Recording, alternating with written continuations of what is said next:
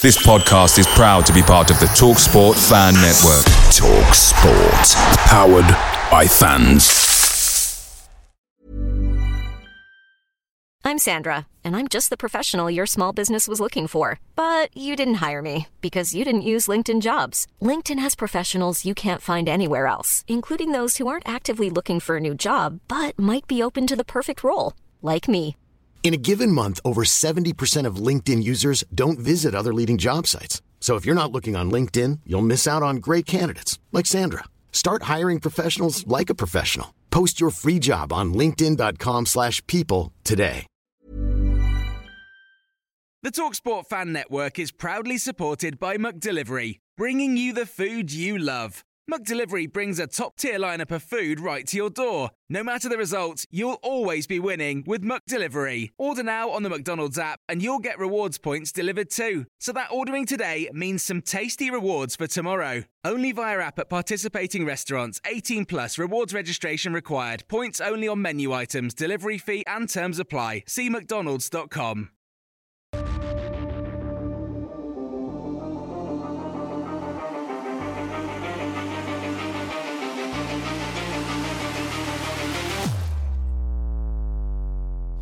Nothing is ever plain sailing when you're a Stags fan. The footballing gods forever want to give and take away in equal measure. Take, for example, Saturday. They'll give us a point, a clean sheet, and another game unbeaten. But they'll take two more players into that already overcrowded injury room, or should that be more like an injury airport lounge style now? It's too big, there's too many in there, it's annoying. Following the 0 0 draw with Bradford City, Clough delivered the double blow that Stephen Quinn and Rhys Oates have both been ruled out for up to four months. So not only are we again questioning the training regime, we're questioning if this is actually the straw that breaks the camel's back in terms of where our season's concerned, our unbeaten run's concerned, and maybe even our sanity. Speak for yourself. Tonight we'll delve into that more and somehow try to find enough solutions to convince ourselves that everything will be okay in the end. Plus, we'll recap Bradford, bicker over cup tickets and customer care, preview Saturday's trip to Accrington, and as ever, respond to your comments, questions, and opinions in the live feed. This is the show for the fans, by the fans. This is the Mansfield Matters podcast.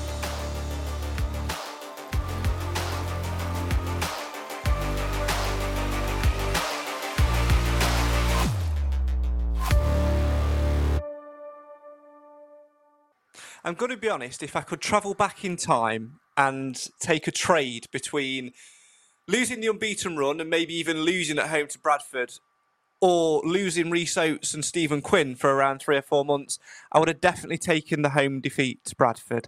That was a double, double blow on Saturday night and not one which we really enjoyed listening to. We'll talk more about that later on in the show. Welcome to the Mansfield Matters podcast. Good evening. Hope that you're all right. Hope that you're doing all well and coping well in the sunshine. Been a ginger, as you can probably tell by my voice, I'm already struggling with it. Uh, but we'll battle on through and joining me to help me to uh, to do to deal with all of that. Let's say hello and good evening to a man who's not going to pop up on screen. He's going to just pop up with his voice. His name is Jim Evans. Good evening. Good evening, Craig. Good evening, everybody. That's because by the magic of technology, he is on the phone with us uh, this evening. But two people who have made it onto camera uh, to pop up and say hello is Mr. Clive Parkin. Good evening. Hi, Craig. Hello, everybody. And the man who popped up with seconds to go because he's always late to the party. It's Cam Felton. Good evening. Good evening. Didn't even know you were turning up. So nice of you to let us know, but great to have you with us all the same. Really need to get you a different camera though, because that camera that you've purchased, it really does show your facial facial features, and it's making me feel sick. Moving on. Hope that you're all right. Uh, Jim, I'm going to start with you uh, tonight, seeing as you're, you're the one who's uh, got it relatively lucky, I'm going to say this evening, this evening, because you can't see Cam's face. Uh, Oh, well. Let's let's start by talking uh, all things uh, Bradford and what happened post Uh-huh. Bradford. Stephen Quinn and Rhys Oates. That is a Yeah. massive, massive blow, isn't it? It, it is, but part of me, I don't know why I was surprised though, because Rhys Oates is doing his usual thing. He'll miss half the season. So, and, and it is a blow, don't get me wrong. He was on terrific form, but we get this every year from him, and and if we're daft enough to plan around a player like Oates, you know, then you get what you deserve because he's only fit half the season, and even when he is fit, he's erratic. So yeah, it's a blow, but you know, it's not one we should be losing sleep over because we should have been ready for it. And then Stephen Quinn, well, I mean, he's probably tripped over his walking stick anyway. So again, um, planning around if we're planning around someone in the late thirties, you get what you deserve again. But it just seems to be the way it's going at the moment. It certainly does. Uh, keep your comments coming in and have your say on your team.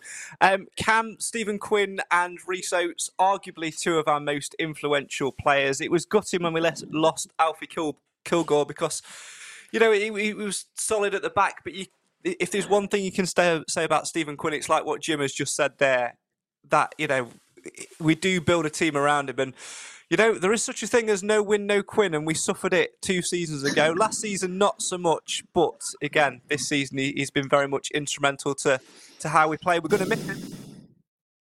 We are going to miss him. Um, it's that creativity, and it's always looking forward. And it's frustrating when we lose him because we've lost such a dynamic, and you could see on Saturday we we just looked so lost down that left hand side with um, this is nothing against him, but just Calum Macdonald just isn't quite the same player as as what you'd expect from from a Mansfield team, and he's a good defender, but when we've been so lethal down that left hand side in previous years, to be losing players like Stephen Quinn and and Stephen McLaughlin, it is frustrating. And then on the Oates thing, it's just one thing after another, and it, is frustrating. And we can't build a team around Oates, but you look at Sheff Wednesday, we don't play around Oates, and we try and actually play some football, and then Oates just pulls off something only Rhys Oates could. So it's a it's a little bit harsh to say that we build a team completely around him, but um, when when it is creating chances like that, it is fantastic and, and good to watch. But it is just frustrating when he does get injured. I think the more frustrating thing, Clive, is the fact that we were just seeing Rhys Oates get back to the Rhys Oates that, that we know and love. Yeah, and we missed his pace on uh, on Saturday um, because Swan didn't provide any. Um, he was a mm-hmm. yard off the pace. I think he's still got some work to do to get to the fitness he needs to be. And, and Rhys whilst he's a liability from an injury point of view, when he's not injured, he's a dynamic player, and we we lack that. And you're right, the uh, uh, the um, effect he had when we brought him on at Hillsborough was was not uh, to be underestimated. As for Quinn, well, we knew Quinn was going to retire at the end of last season. He's bound to retire at the end of this season. We know he's only good for, normally for 60 minutes. So, whilst it's frustrating because we missed his guile in the last two games, and his his um, the um, the impact he has on the game because of his style of play and his tenacity. Um, we've missed that, and I think had we got him playing a fit Quinn against uh, Bradford, we may have taken the points. But we are where we are. You know, um, we're all getting a bit of gallows humour around the injury situation. I don't suppose there's anything we can do about it apart from to wring our hands in in desperate worry about whether we'll have enough players to see the season out. And uh, because we're not getting short term knocks, are we? They're all meaty things. Um, and I think, um, you know, Clough must be as worried as anybody because the conspiracy theorists, of which I am one, believe there must be something else happening. You know, either there's a sniper in the stand or there's something wrong with our training regime. I'm very disappointed that the team photo came out what an hour or so ago, and nobody has shared it on Facebook yet, having photoshopped in an image of a sniper in the West Stand. Maybe, maybe I'll do that tomorrow. Jim, I'm going to come back to you because you mentioned something quite earlier uh, earlier in your comment about um, this is what happens when you build a, a, side around someone who's you know in, in the late 30s. Has Nigel Clough got himself to blame a little bit with with this the fact that he does pin so, so much hope and expectation on a player like Stephen Quinn and has had essentially two seasons to try and replace him? A little bit. I mean, I think Quinn is that good, that he is that effective, that, you know, he's, you know, we do, we are going to miss it when it's not there. But um, he has, you know, he has bought some older players, and he's, he, I saw his interview again today, and he says it, it's just bad luck again, bad luck, bad luck. That's all he says. You know, about three years of injuries. Um, And yeah, I mean, every team in the league will have injuries, but I think every team in the league's probably got a bigger squad. I mean, that's my other gripe as well. I, I can remember when we lost to Northampton 1 0 towards the end of last season at uh, Sixfields, they had more players out than us. I think they had double figures out, and they still went up automatically. So it, it just goes, you know, you look at that team photo today. There's not many bodies on it. Um, yeah, I just I just think it's a small squad again, and there's something not right. I'm not having it. It's just just bad luck.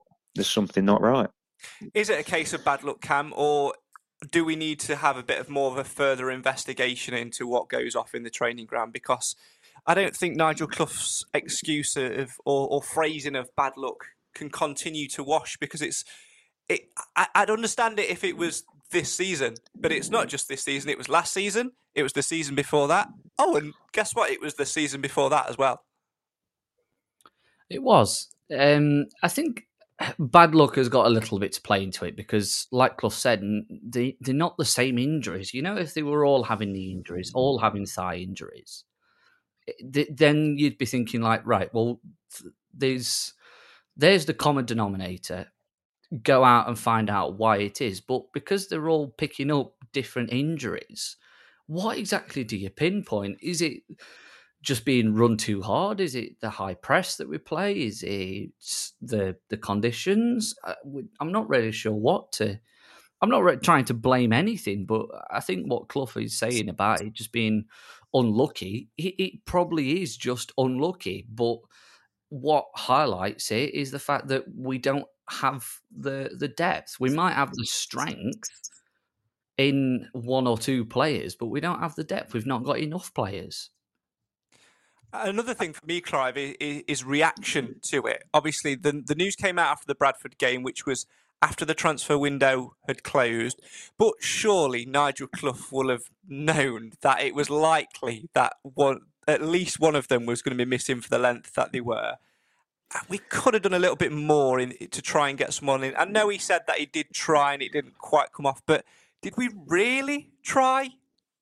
Uh, and was it really that close to his statement? I mean, the club will only ever release information to the fans that they want the fans to hear, uh, and that will, you know, the timing of releasing that information is in their hands.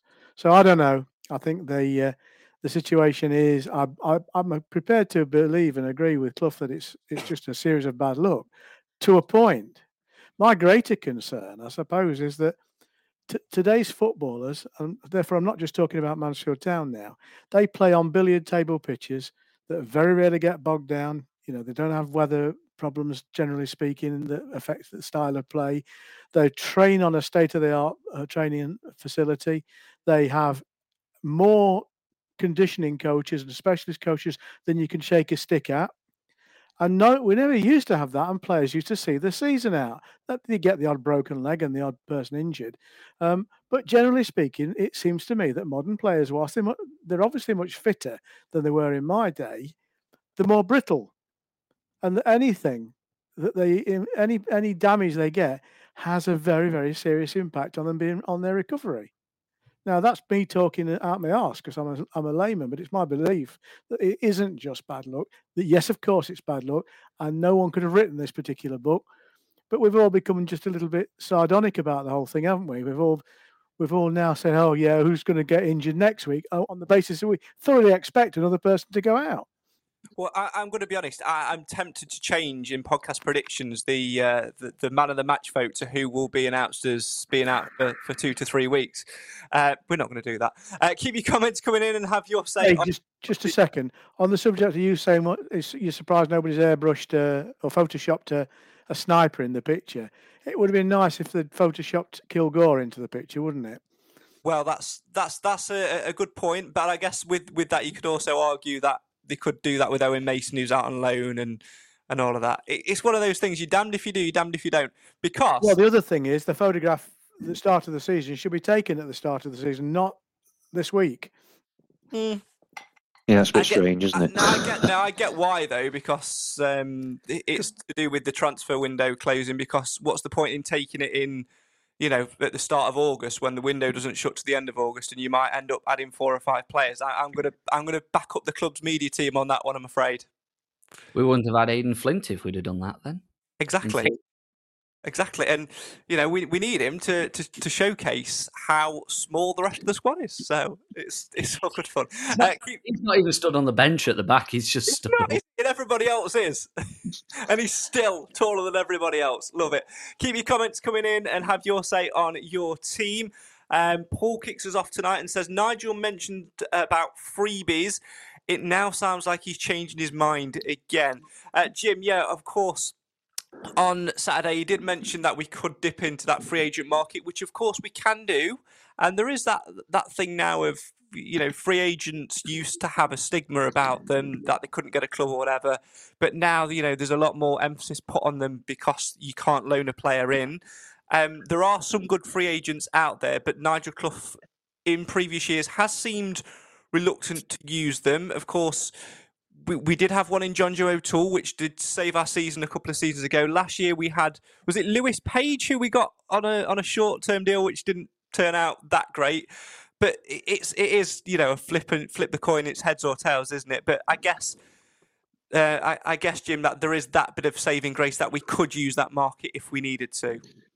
We, we could do, but to be honest with you, having said all that, and I know we've started off you know, kicked things off a bit on a negative note. I, I, think there's still enough in the building that's fit and available to win games regularly. If I'm honest, I think we seem to have a lot of defenders back fit again, the back door seems pretty shut at the moment. You know, we, have got. I mean, we we play. You know, we've got enough midfielders, I think, still, and Aaron Lewis and Boateng aren't far off. There's enough firepower up top. I think we're all right as long as we don't have another half a dozen and catastrophic injuries, which um, I mean, you can get some diamonds in the rough in uh, free agency, but only if they are going to be, you know, diamonds. Um, if they're too good to turn down, but I, I wouldn't be rushing into anything, you know, free agency wise. I, th- I think, you know, I think it's not as bad as it seems. I think there's still enough to get results. Well, let's take a look at that injury list. And I've just popped a graphic uh, on screen. I appreciate, Jim, that you won't be able to see this because you're uh, on the phone with us uh, this evening. But Cam and Clive certainly will, so they can have their input on this. Um, I've gone with, I've sort of split the screen up into two sections. So I've gone in the treatment room, I've gone available for selection, but not quite fully fit. And then I've got Aaron Lewis sat in the middle as a as a 50 50 because he seems to be the closest at the minute. So in the treatment room at the moment, Callum Johnson, Elliot Hewitt, Alfie Kilgore, and Stephen McLaughlin. What a backline that would be for any League Two side. Uh, Hiram Boateng, Stephen Quinn, uh, and then of course Rhys Oates. Then available for selection, but not quite fully fit. Bailey Cargill was back on the bench on uh, on, on Saturday and got about two minutes. I'm sure he'll uh, get a few more minutes as the weeks go on. Jonjo O'Toole, who didn't even get a photo in the new shirt, it would would seem, is the only one in, on the website in the old kit, which uh, says a lot. And then George Williams, who's played what 90 minutes between pre-season and, and now maybe a little, little bit over that. Ollie Clarke, who was of course the only one out of other than uh, Will Swan in this selection uh, that's been starting games recently, but he still doesn't look up to fully up to scratch.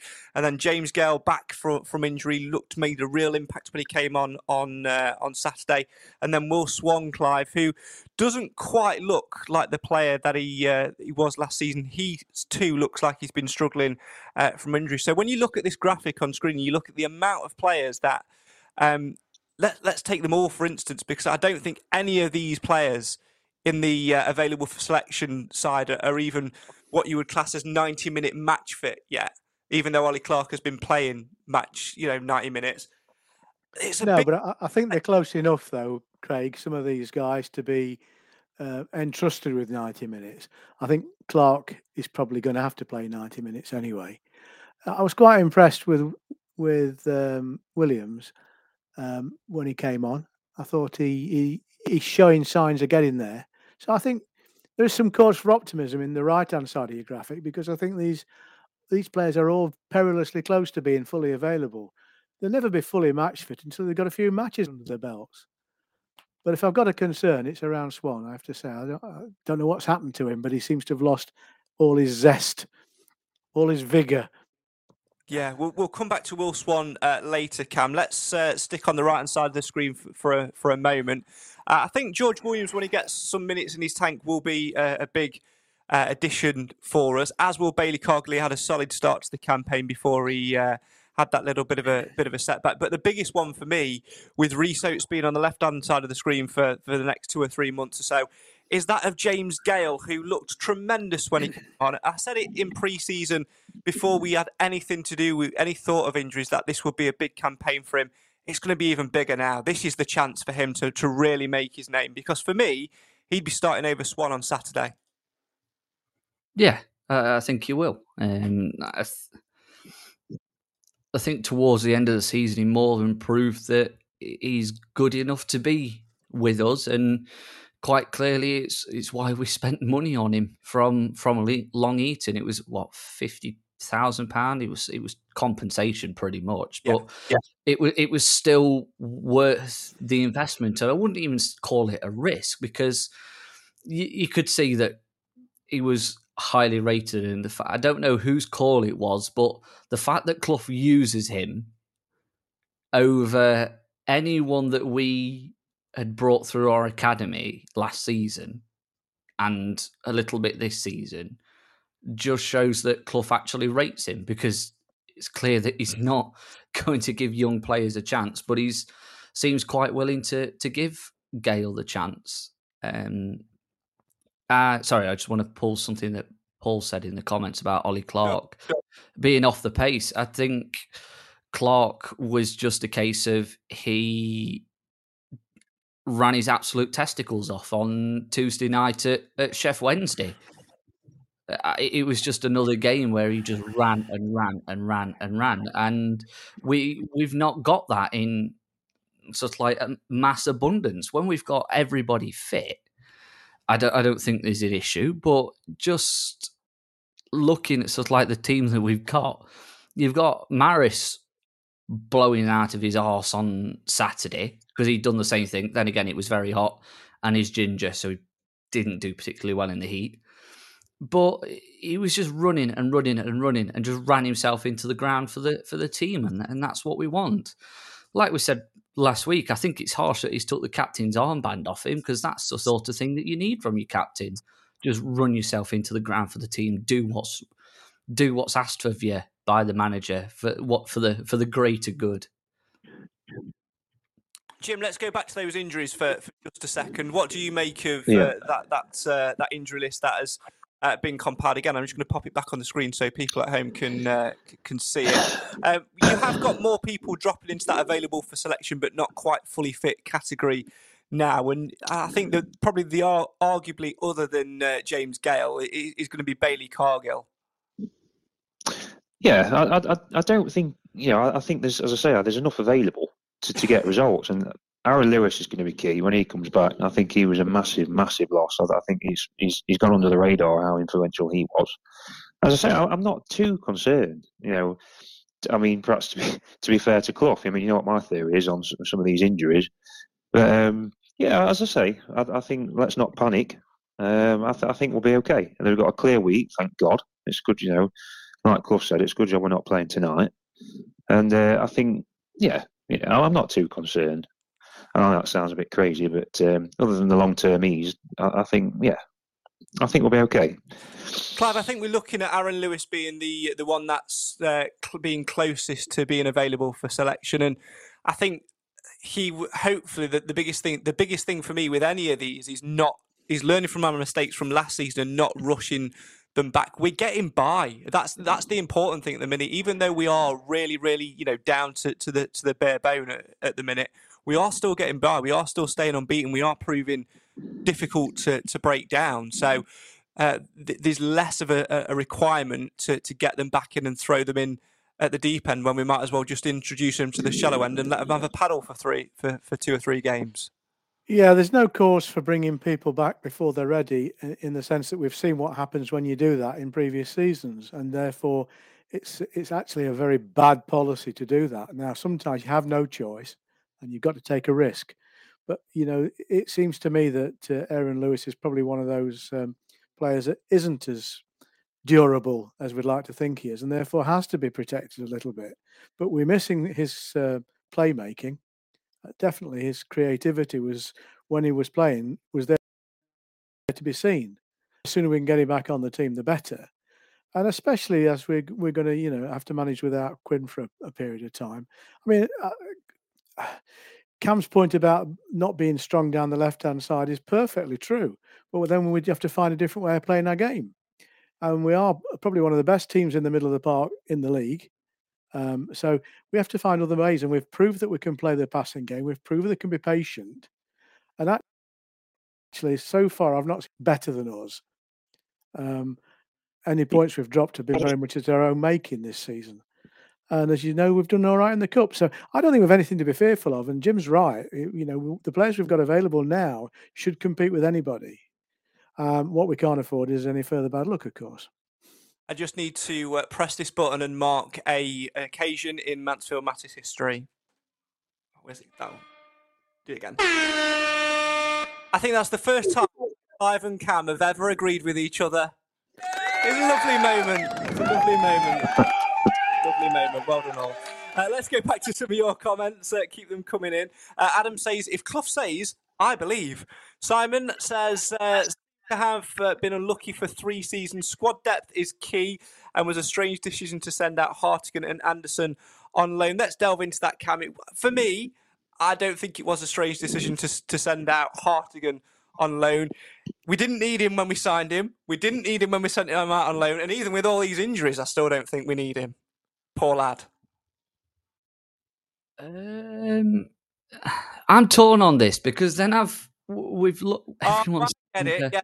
Not agreeing with Clive, so now you want to pick fights with me and argue with me. Yeah. Okay. yeah. What an absolute. What an absolute arsehole. Oh, Cam. Yeah. Hmm. Only joking. Carry on. But anyway, point is, it's a difficult one because it's we are so short of players. I think it would have just been good to keep hold of him. But that's the, that's the thing. We could have easily sort of like held off and and sent him out at any point. It's the thing with the National League. Their transfer rules are downright ridiculous. For one, there's no wonder we brought so many players in in the conference. There's just no such thing as a transfer window other than until like March. I'm not being funny. Given the state of our squad and the, the, the rate that our players keep dropping, I would kill for that. Oh, I know, same. I, but I think. Sorry, I was going to. I was going to disagree with you, Cam. Uh, oh, I'm, we're back because, because I think Hartigan was a spare shirt. I think we he was not he was unlikely to get much match time in our squad this season. Um, he's never full. He's never fulfilled the promise that we that must have brought him here in the first place, um, and um, he needs to play football. Yeah, there to do that. But of course, the club also has. I mean, I'm guessing Clough has to manage this. Uh, has to manage within the players' budget, players' wage budget. And so, when we've got the luxury of players who aren't going to play, it makes absolute sense to farm them out either on loan or transfer them away. The risk is the moment you transfer a player out the door, you get another injury, and that seems to happen uncannily often. And I think there it is, Jim. I think there Clive has just hit the, the nail on the head. I think it's a it's a budget thing as well as much as we could. I imagine that Nigel Clough's transfer team will will have three or four ones that they could pick up the phone tomorrow and say, "Come and do, you know, come and sign until January for us. We'll see if we can get you a deal after that." But the fact is, we're a business that has to stick to a budget, and there are such things as financial fair play. There's there's balancing player wages, and sometimes you've got to grit your teeth and get through it. Yeah, I think so. And you know, the effects of COVID, I'm sure, are still working their way out of the system of a lot of League Two clubs. And I, I think that you know, in in the actual windows, club has been backed with with fees as well. So oh. it's so it's have money. So yeah, I, think there is a limit. I think John Radford got to the point where he wasn't going to keep chucking endless money at it, and uh, you, you can't blame him. You can't blame him. He, from what you hear, he has to put a lot of his own money in regularly just to break even. So yeah, I think um, we're lucky to have John Radford, and um, you can't blame him for saying that's your lot, or you know, this is what you're getting each year. Let's. But, um, sorry, sorry I, the, I, think if I'm right, the acquisition of Flint was over and above the budget. Yeah, and therefore there had to be some rebalancing behind that. Yeah, it, wouldn't. I don't think that'd be too too fair to too unfair to say. To be fair, because you look at the wages he'd command and, and all of all of the stuff which which goes with it. Um, keep your comments coming in and have your say on your team. Let's delve back into a few of them. Marie says talked about the injuries. Not sure the strength and conditioning is targeting where it needs to. One thing I'd love to do on here, Cam, is um, do a get get a, a strength and conditioning coach on here and explain it because we can sit here, can't we, week in week out, and we can talk about. Um, oh, something must must be wrong with the training. We must be overrunning, must be overstretching, must be overdoing this and overdoing that.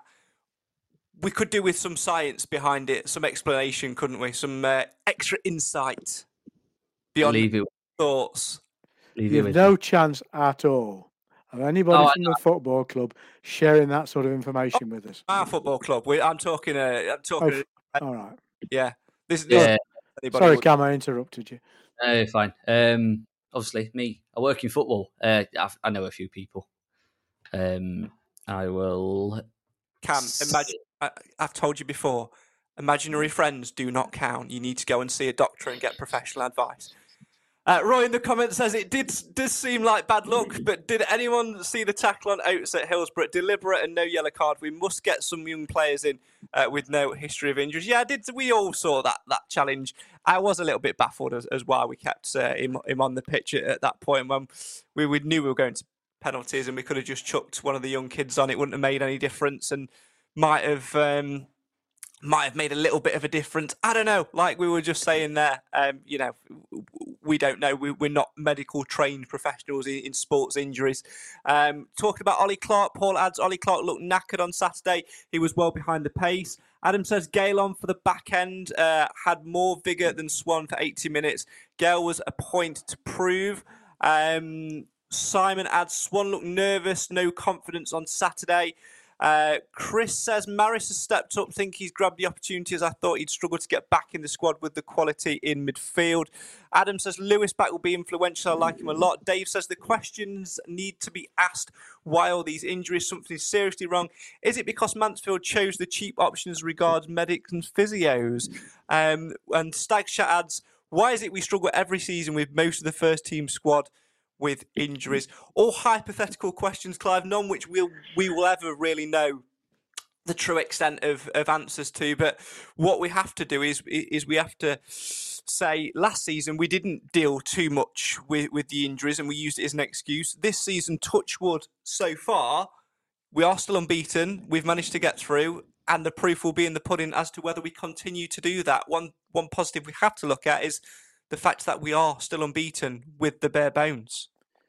I think we shouldn't be at all despondent. We are unbeaten. That doesn't always tell the story, of course, because you can be all they could all be draws and be drab football. The only drab game we've had so far this season was the last one, and we, we understand the reasons behind that. I was disappointed in Bradford, if I'm being honest, but maybe we were good enough to control them, and that's probably what um, they would argue in return that you know the best play football inside by reputation is us, uh, and Bradford controlled us. I just think both teams were very flat on the day.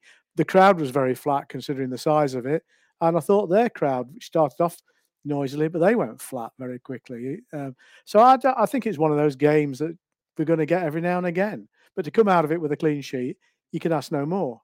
Although on other seasons we'd have lost that game. And that's a marked improvement, Cam, on, on where we were. And, you know, as much as we're criticising Nigel Clough and the staff for these injuries and, uh, and what have you, we also need to give praise where it's due. Yeah, we do. Um, yeah, like Clive's. I actually agree with Clive. There, I'll play the theme tune, whatever it was. I. Um, I was near home, wasn't it? Yeah, I'd- all the cheering, I don't know. But uh, yeah, I thought that Bradford had done us right over on on Saturday. But um, yeah, testament to the players and, and the staff for firstly putting into performance, but secondly having the the tactical nous to to be able to to nullify them. Obviously, they got a couple of injuries themselves, and Andy Cook being the main one, and they looked a little bit lost up front. They had a couple of chances. There was a few good chances. Mm, They were pretty much straight at Pym, though. Same as us, though. We had few chances in the game, and then d- neither side just created anything, and it was probably uh, boring nil-nil draw that to be honest, I think both teams would have taken at the start of play. They I weren't think, confident. I think on were- balance, we'd all agree it was probably a fair result. Yeah, they weren't confident about beating us. We were a little bit more optimistic about beating them, but we find out about injuries and and other bits, and we just looked not ourselves. And that's what Clough said in his post match. Just like 20, 30 minutes it took us to get into his rhythm, and it, it's frustrating because we know we can play so much better than that, but. that squad that played on Saturday, that will be the squad that brings us through the next two, three months. Yeah, Because we're not. All right, we'll get Aaron Lewis back and maybe Hiram Boateng. I'm not sure how far Stephen McLaughlin is off, though. I'm sure he was supposed to come back around October time. It was only just into the season. I can't remember, to be honest. Pre season feels like such a long time ago, but we're only a month in. Yeah, we are. A long, long way to go. I guess one thing uh, talking about Saturday, Jim, that we, we can reflect on is, all right, we we were we gave it everything at, at Sheffield Wednesday in that second half, and it, it really did tell because it was an unchanged eleven, and I'm sure Nigel Clough would have had those extra bodies. He would have made one or two changes uh, to that, but he had what he had, and you've got to give the lads credit for, for giving it a go. And it's no wonder it took us a, a, a, while to get into the game. And I heard somebody on the way out having a little bit of a bitch and a moan uh, as I walked back to the car on, on Saturday that we, you know, that we'd not converted our chances, and I was like, yeah, I, I get that, but also what what I wanted to take away from the game was the fact that we kept a clean sheet. And once it got to that sort of 75th minute mark, it became less and less about scoring a goal for me and more about protecting the goal. Yeah, I, I agree. I mean, I think Saturday was the first time we haven't lost at home to Bradford for is it three three seasons? I mm. think. I, I, I thought the clean sheet was, was really satisfying, and and the fact that I don't think Christy Pym really got his shirt dirty. To be honest with you, and and the, I think it probably was a bit of a, a hangover from Sheffield Wednesday and three games in a week, and I, I, th- I thought we, we did okay. I mean, we've not started games very well this season. I've noticed. So I was quite pleased we didn't go behind and we weren't sort of trailing at half time as we usually seem to find ourselves. And to be honest with you, yeah, I, I think it was a it was a good point. It really was. And um, if if the game had gone another another ten minutes, I think we would have got the winner. It was coming. Um, no, I, I- I think I heard something the other day. It said if we'd have won on Saturday, it would have been our best league start for 47 years, which it, it doesn't feel like that. but um, but yeah, I, I, I don't I don't want everyone to make it out. No, I think that's that's certainly fair. Uh, that's where we're going to leave all things Bradford. We're going to take a little break and then still to come. Um, I think these two, the, the the harmonious relationship between between Clive and Cam may die in the next ten minutes or so. We'll wait and see uh, as we talk about uh, tickets and treatment of fans. Plus, we'll look ahead to Saturday's game away at Accrington Stanley. Go on, somebody shout it out. Who are they? Exactly. Don't go anywhere. We'll be right back. Cool fact a crocodile can't stick out its tongue. Also, you can get health insurance for a month or just under a year in some states. United Healthcare short term insurance plans, underwritten by Golden Rule Insurance Company, offer flexible, budget friendly coverage for you. Learn more at uh1.com.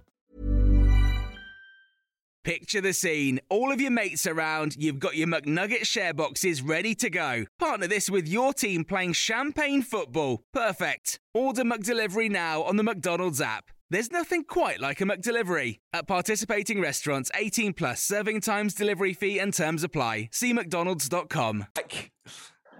This is the Mansfield Matters podcast, proud to be part of the talkSPORT Fan Network. Welcome back. Uh, keep your comments coming in. Joining us uh, on the line, we've got Jim Evans. Good evening, Jim. Still there? You still with us? I'm still with you. Yeah, still I'm very here. much with us. We, we, we'd have to, of all the people that I thought like we, we'd have on this podcast, and I mean this in no disrespect to, to the, the king that is Alan Wilson, who's not with us tonight because he's watching paint dry. I thought it'd be him that would have uh, the, technological problems getting on the, the show in terms of like iPads and computers and stuff. But no, it, it, it, it, it's yourself. But we, we appreciate you joining us on the phone. And to be honest, like I said at the top of the show, you don't want to look at Cam's face or mine or Clive's come to that. So, you know, you've probably done the right thing by being. Uh, also, no also joined us, we've got Cam Felton and uh, Clive Parkin. And these two in the group chat last night, honestly, I felt like I had to be like a school teacher and almost almost like a boxing referee at times because they were going at each other, hammer and tong over something. I'm going to be honest, I couldn't give two shits about. It was all about the the the, the ticketing thing, and the ironic thing is, twelve hours later, the club had stepped in and resolved it. Now I'm going to try and keep this in an orderly manner, and uh, I, I will be, be ruthless and, and, and kick people out and mute people if I need to. Uh, we'll have balanced arguments and conversations, please. Please don't act up and be absolute because it's not fair. Uh, Clive, I'm going to come to you. Would you like to uh, set your stall out for what the argument and all the, the, the discussions started over, please? Uh, well, I'm not sure it's that much of an argument. I think you're probably exaggerating. I think there was enough fans shared the view that the club had made a mistake in the way that they'd launched the availability of tickets for the cup tie. Um, and understandably, those people who felt they weren't going to get the seat they justified having through buying a season ticket were not going to be able to sit there. And I think Cam was one of them. Um, I'm less worried about that, although I, I do like to sit where I want to sit rather than where I end up. But we um, we understand that in cup games when there's likely to be a small attendance that they have to try and economise. Don't have a problem with that. But I think they've misread it. I don't think it will be a particularly small gate um, against Peterborough. Um, what worries me is the credentials, the the mental capability of some of the management who make these decisions at the football club. They don't appear to me to have what is required. Now we're obviously not having a, a dig at the owners or the playing management. This is people who are paid to make administrative decisions on behalf of the football club the the stadium, the fans, where the fans are treated, etc. Which just tips me into my usual rant about I don't think those people give two tosses about the Stags fans. They see them as an inconvenience. We we just buy season tickets because we're fans and therefore don't make commercially logical decisions. If we were treated in another organisation, a hospitality organisation, the way we get treated by a football club, we wouldn't go to it. We'd, we'd, we'd use our financial discretion. But because we're fans and we we're passionately locked into our relationship with the football club, we put up with stuff. And now that doesn't make us unusual because I'm pretty sure a lot of football clubs are the same. But what I'd like to see Mansfield do is to recognise that the fans are very much emotionally locked in, and therefore they need to be compensated in other ways. I'm not talking money wise, I'm talking about how they are referred to, how they are communicated to. Everybody wants to know what the vision for Mansfield Town Football Club is. I'm not talking about winning and getting promotion. We all accept that as a given. But where what's the plan and where are we on that plan to improve the facilities? Because even if you take Bishop Street out of the equation, our stadium is inadequate and it's falling to pieces. And I've not seen much been spent on the on licks of paint and, and repairing broken seats and things in the last five years. Now, those are the sorts of things that matter to me. I'm sure they matter to other people and to others not at all. But that's my rant. I think the football club's tiered management lets the owners down and it lets the fans down other than wanting a reason to have an argument, Cam, what what what was your response?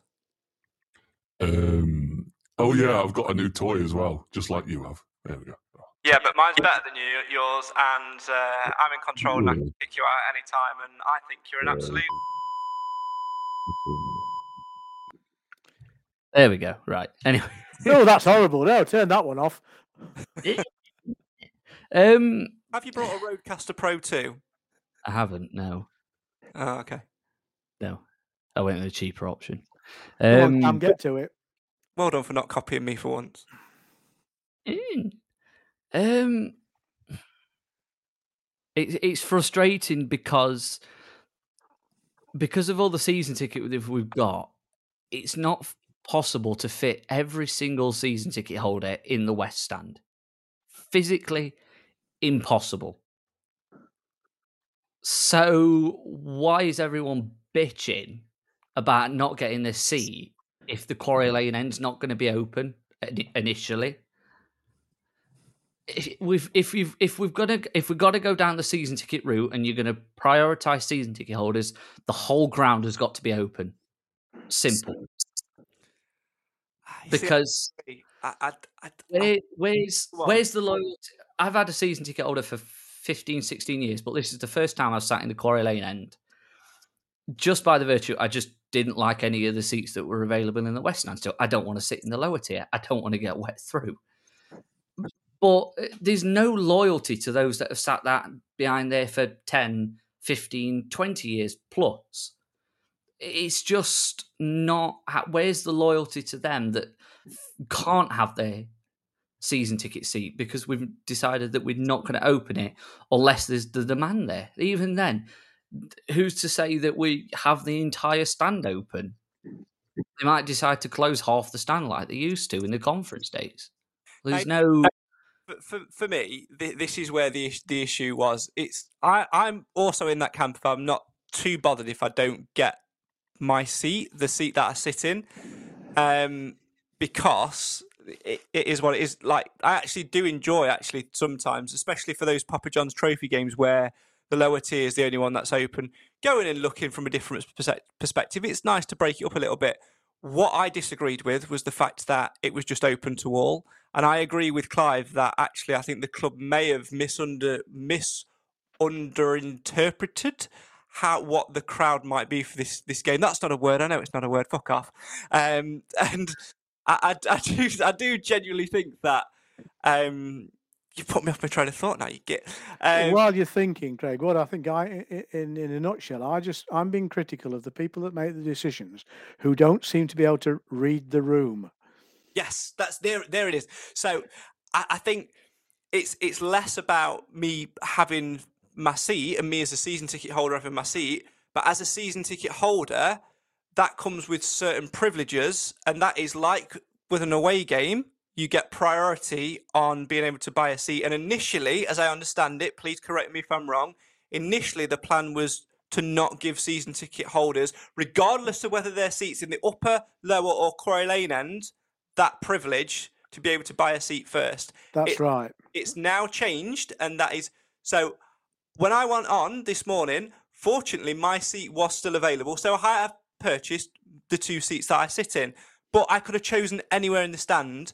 But as a season ticket holder, I get that priority window. And that's all that I think the club were missing for me was giving that that priority window. And that's the little bit of connection which club directors, club business people, club employees who are paid to make those decisions are missing. Because ironically, in two, three weeks' time, if we uh, if we go on and win the next two games, the Quarry Lane ender will, will be open.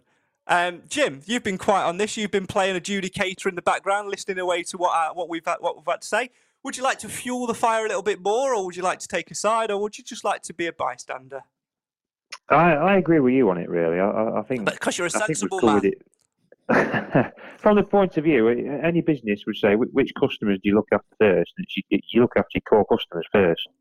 I think that's the lack of sort of respect. I think towards season ticket holders. I mean, let's face it, not everybody can either log on or get down to the ticket office straight away. And I think the fact that your seat might not be there when you get there, or if there was a real, real big rush for tickets, you wouldn't get a ticket at all, which is probably unlikely. I, I just think there's a lack of respect towards what is the core customers and um, I, I, I, was gobsmacked that there wasn't, you know, a priority window for season ticket holders to get their ticket. I was, I was gobsmacked because they're normally pretty good with stuff like that. I don't know who who put that idea out at all. And I, I agree, I agree with Clive. I think the, the communication from the club about a lot of things is is poor. It's cloak and dagger. And the state of the Bishop, the Bishop Street for me is really. I know it's long documented, but it's really it's really letting the ground down now, amongst other things as well.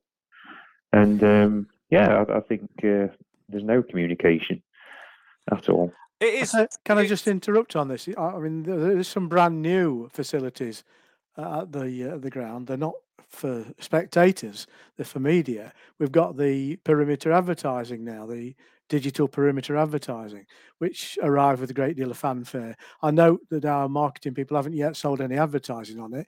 It's only being used for marketing itself and for its uh, tame sh- uh, stakeholders. But that aside, I had a look at it, and it's whoever's installed it should be ashamed of themselves. It's it's at all sorts of angles. Parts of it at the Quarry Lane end are propped upon bricks and even a, a water bottle to try and make it level. I mean, it's shambolic. They won't have paid cheap money for it.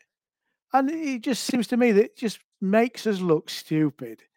Bishop Street makes us look very stupid, but everything else. I mean, I sit in the lower um, Ian Greaves stand, and above us there's, there's all the uh, steelwork that supports the upper tier, and it's flaking and it's rusty and there's crap on the seats, and around me, two or three of the seats are, are knackered, and you know, you, you you point it out to somebody at the club, and they don't no real interest in it. I've written two emails on different subjects, neither of them nasty, to the football club this season, but no one's had the courtesy of a reply to me. Now that's just bad practice. It's bad customer relationships, and I. I don't care whether you're a football club, a funeral director, or a, uh, you know an ice cream parlor. You should be better at things than that. Yeah, can't I can't disagree with that. Keep your comments coming in. Um, uh, lots of, of them coming in. Uh, you're never going to win the debate on uh, what a core customer is because you would imagine, you know, a customer is anybody that comes through the door at the end of the day. But as a season ticket holder, um, if you've pledged to put that amount of money in over the course of a season, it, it's like when you when you have a club card at, at Tesco or any other supermarkets available you are entitled to have X amount of benefits with it. I understand those like Adam who are non-season ticket holders um, due to work or whatever. Um, but I think what we really need to, to, to, to nail down is we need to have an external person of, of a business and customer focused mindset come in and analyze comments like this. I'm a non season ticket fan due to work. I'm struggling some matches to find seats together for two, especially when they cram us into one side of a three stand ground. And that is because purely, Cam, of the growth of the football club on the pitch. But as a business, I think it's fair to say we've not, and as a, and I want to try and say this in the right way without without it coming across as a negative because it, it's really not. We've evolved on the pitch. We really have evolved on the pitch, and it's great. And as a result of that, we've brought the fans in and we've increased our customer base. And what we've done is we've moved from point A to point B. But what we've done above that as a business and as people within the business is we have not moved. We've not linked the two. So we've got where we are as a as a customer base, but where we are as people that are able to deal with that and manage it. And the two don't link together. We need to get those two aligned and then I think if we manage to do that, we'll be in a much better position when we do go on these cup runs and uh, for future to to to try and uh, try and please everybody. Of course, you're not going to please everybody all the time, but if you can please more people, the better it's going to be. Would this have happened if we'd have had Manchester City or Newcastle? Probably not. But I still think we'd have got the same amount of crowd. I mean, the other thing, Craig, is as a football club, I think we are obligated under the league rules to have a minimum of two cus- uh, customer fan interactive interactive events each year, like meet the fans, meet the board, meet the meet the manager, or whatever. And there's no enthusiasm from the club to do that. It's almost grudgingly pro- provided, and it, and they become quite sterile events as well. So no one asks any difficult questions and I understand why. You know, I understand if you are an in-house media person, you're not going to risk the wrath of the manager by asking him questions he's not prepared to answer. But I think as a football club, with its customer base, the fans, there needs to be a relationship, and the relationship at Mansfield Town with its fans is not good enough. And I think we'd all like to know what the five year plan is. We'd all like to know where the jump off points are. At what point do we do this? What's the contingency if we don't get promoted? If we do get promoted, what when does someone pull the trigger on improving the ground? Has anybody explored fully the options of reintroducing home spectators to the north stand?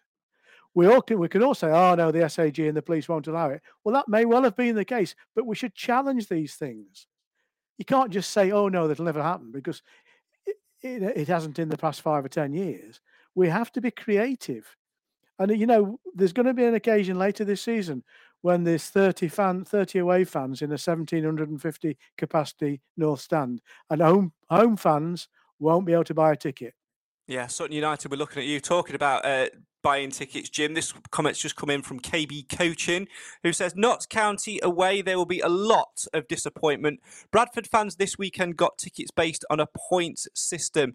Uh, it's an interesting one, to, one, one to think about, isn't it? Because, um, you know, then you- you're sort of saying there's, there's other things, other parallels which come into it, like not being able to afford to, to go to away games, etc., work and and all of uh, of that things. But you are damned if you do, you are damned if you don't. But me personally, I would have to say that we have to this this year. I'm surprised we've managed to maintain. It's only because we finished where we finished last season and and had the finish that we did. We have to maintain this customer fan base because that is what will ultimately allow us to grow on the pitch as well as off it. And at the minute, with little things like this, Jim, it doesn't quite feel like it will sustain itself. Well, yeah, and I was surprised, you know, that they didn't give the season ticket holders this window. Going back to that, we had our biggest gate for years on Saturday, didn't we? Eight and a half thousand. What what made them think that there wouldn't be a big demand for tickets?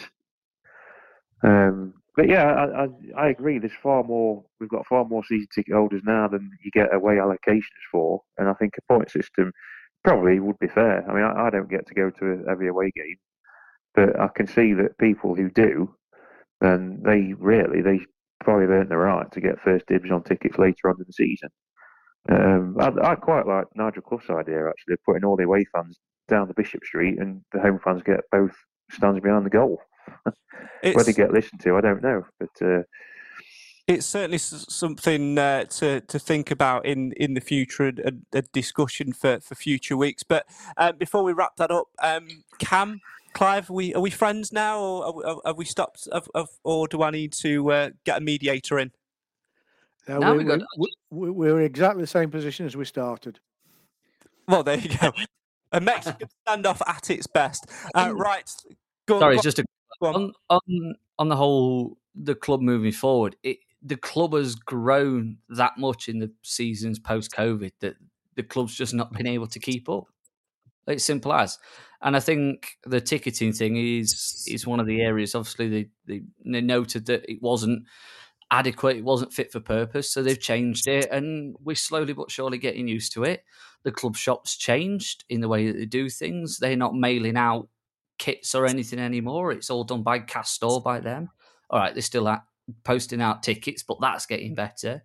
We just need to sort the uh, the commercial side of things out now. And um, just thing on the the point system for away tickets, never want to see that. It's a bloody night. It's a joke because you've got season ticket holders that have been like tw- going 25 years that'll just fill up every single seat every single season. You see it in the Premier League, the Championship, where you've got fans that have been going 20, 30 years, and clubs can't attract new fans and younger fans because the dinosaurs are uh, going week in, week out, and there's just no opportunity to go to games for young people. Whoa, whoa, whoa, whoa, whoa, whoa, whoa! Who are you calling a dinosaur, son? You. I mean, the reassuring thing is, no matter how much clamour there is for tickets, either home or away, there's always that young woman in Penang that's got four for sale. I've kicked him out, Jim. Just in weren't quite sure what I just did then. Sorry, Clive. Carry on. Oh, it's all right. My joke's gone flat now. Go on. Sorry.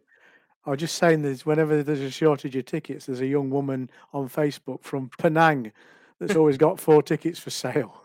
Yeah, there always is. Uh, keep your comments uh, coming in. Uh, Mel says a lot of League uh, Two clubs are starting to do point systems, but honestly, I don't like the idea of it.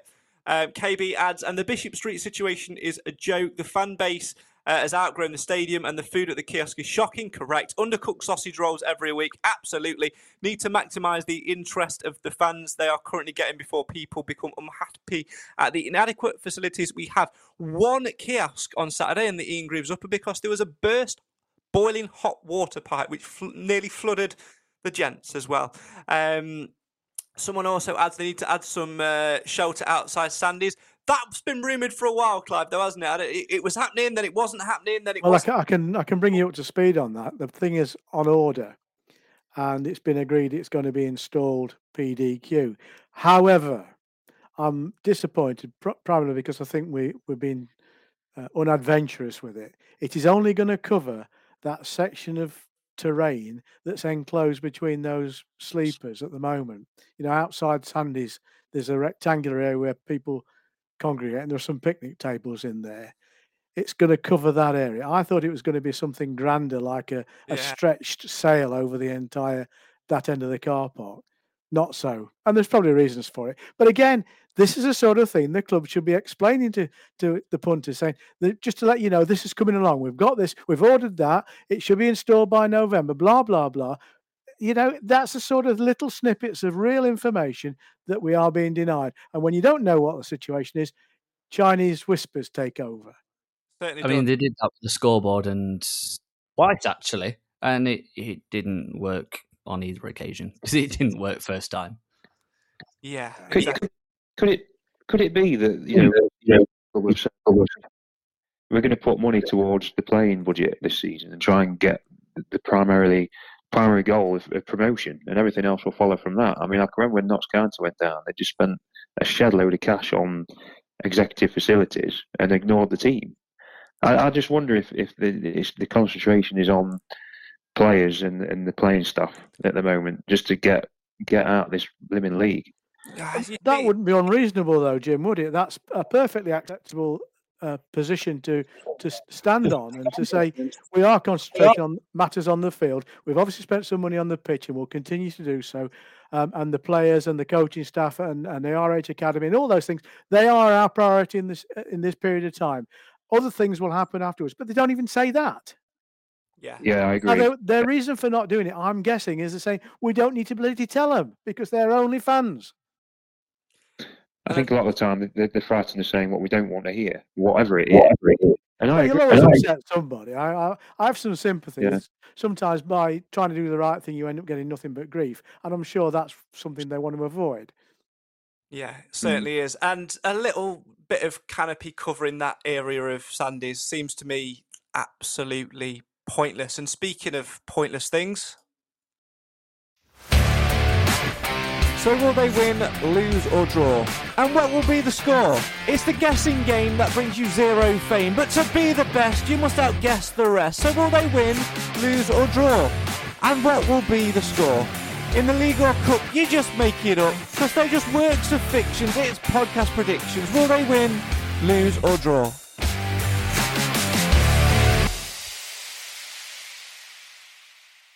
Uh, right, let's uh, talk podcast predictions then. The Stags are, of course, away at Accrington on Saturday, one of the relegated clubs from last season. Just beneath the Stags in the table, not much separating the two. Accrington with three wins, a draw, and a loss so far this season, but level on points and unbeaten at home. Jim, as you're our guest this week, I'm going to come to you first for your prediction. What will be the uh, the outcome, the scoreline, and who will be man of the match? I think we're going to nick it 2 1. Uh, man of the match, Lewis Brunt. Excellent stuff. Uh, just to clarify on man of the match as well, we did start this season uh, wanting to do man of the match based on the club's social media vote. But for whatever reason, that social media vote seems to be so infrequent. It's like Nathan's appearance on this podcast. Nobody knows when it's going to be. Um, so what we're going to do now is for home games, it will be based on the sponsors man of the match, and for away games, it will be based on the club's social media vote. If it happens, if it doesn't, then it will be taken from an external source, which we're going to keep quiet for now. Right, Cam, you're next. That sounds like the biggest load of. I haven't got the, the beep sound. No, Wait, go on. uh, yeah. There you go. Uh, That'll do. That'll do. Because to be honest, uh, who was it? Who was it on Saturday? Callum Johnson get it. Listen, I don't make Or, the. I don't know who got it. Who got it Saturday? I know Pym got it the other day, and I cl- I claimed that one. Uh, Macdonald got it, didn't he? Listen, I don't make the rules in this game. Can you just, because this music bed's running out. Okay, okay. Um, two one win. Uh, Flint man of the match. Excellent, Clive. You're up next. 1 0 win, Flint. Oh, look at that. And that just gives me about 10 seconds or so. So I will go with a 2 0 win. Man of the match is going to be George Maris. Don't forget, along with podcast predictions, you can do so by using the link in the description. And a reminder you must do it no later than one hour and one minute before kick-off on Saturday afternoon.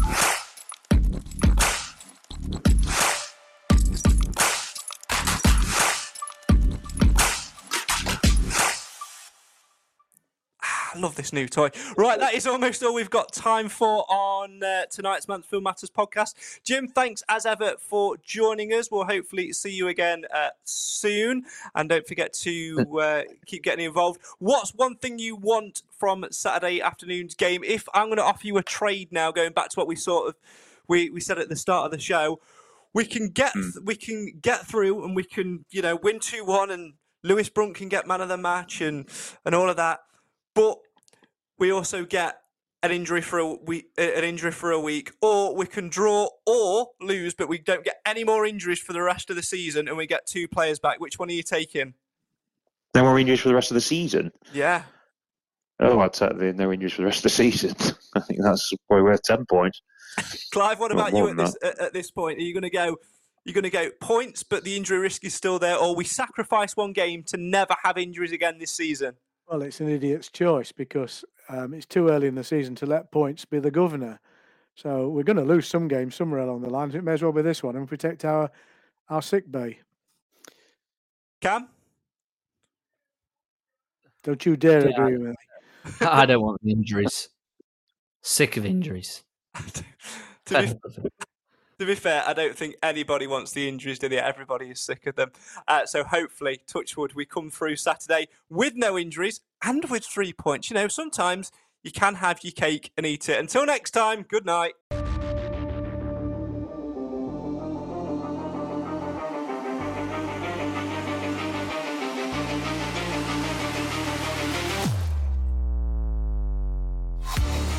Well, that's all we've got time for on this week's Mansfield Matters podcast. My thanks, as ever, to the Mansfield Matters podcast panel, and more importantly, to you guys at home for watching and for listening. Make sure you follow us on social media to continue the debate throughout the week. I'm sure there'll be much more to talk about as Saturday gets closer. Speaking of Saturday, the Stags away at Accrington Stanley. Who are they? Exactly. I'm glad I didn't do the accent. Make sure you get involved with podcast predictions. The link that you need is in the description. And a reminder you must do it no later than one hour and one minute before kickoff on Saturday. Right, that's all we've got time for. We'll see you again next week as the drama continues. Who will be in the injury room next week? Hopefully, no one. And hopefully, the Stags will remain unbeaten. to be honest, I'd sacrifice the unbeaten run right now for no more injuries this season. Is that just me? I don't know. Being a Stags fan, eh? It's great. Good night.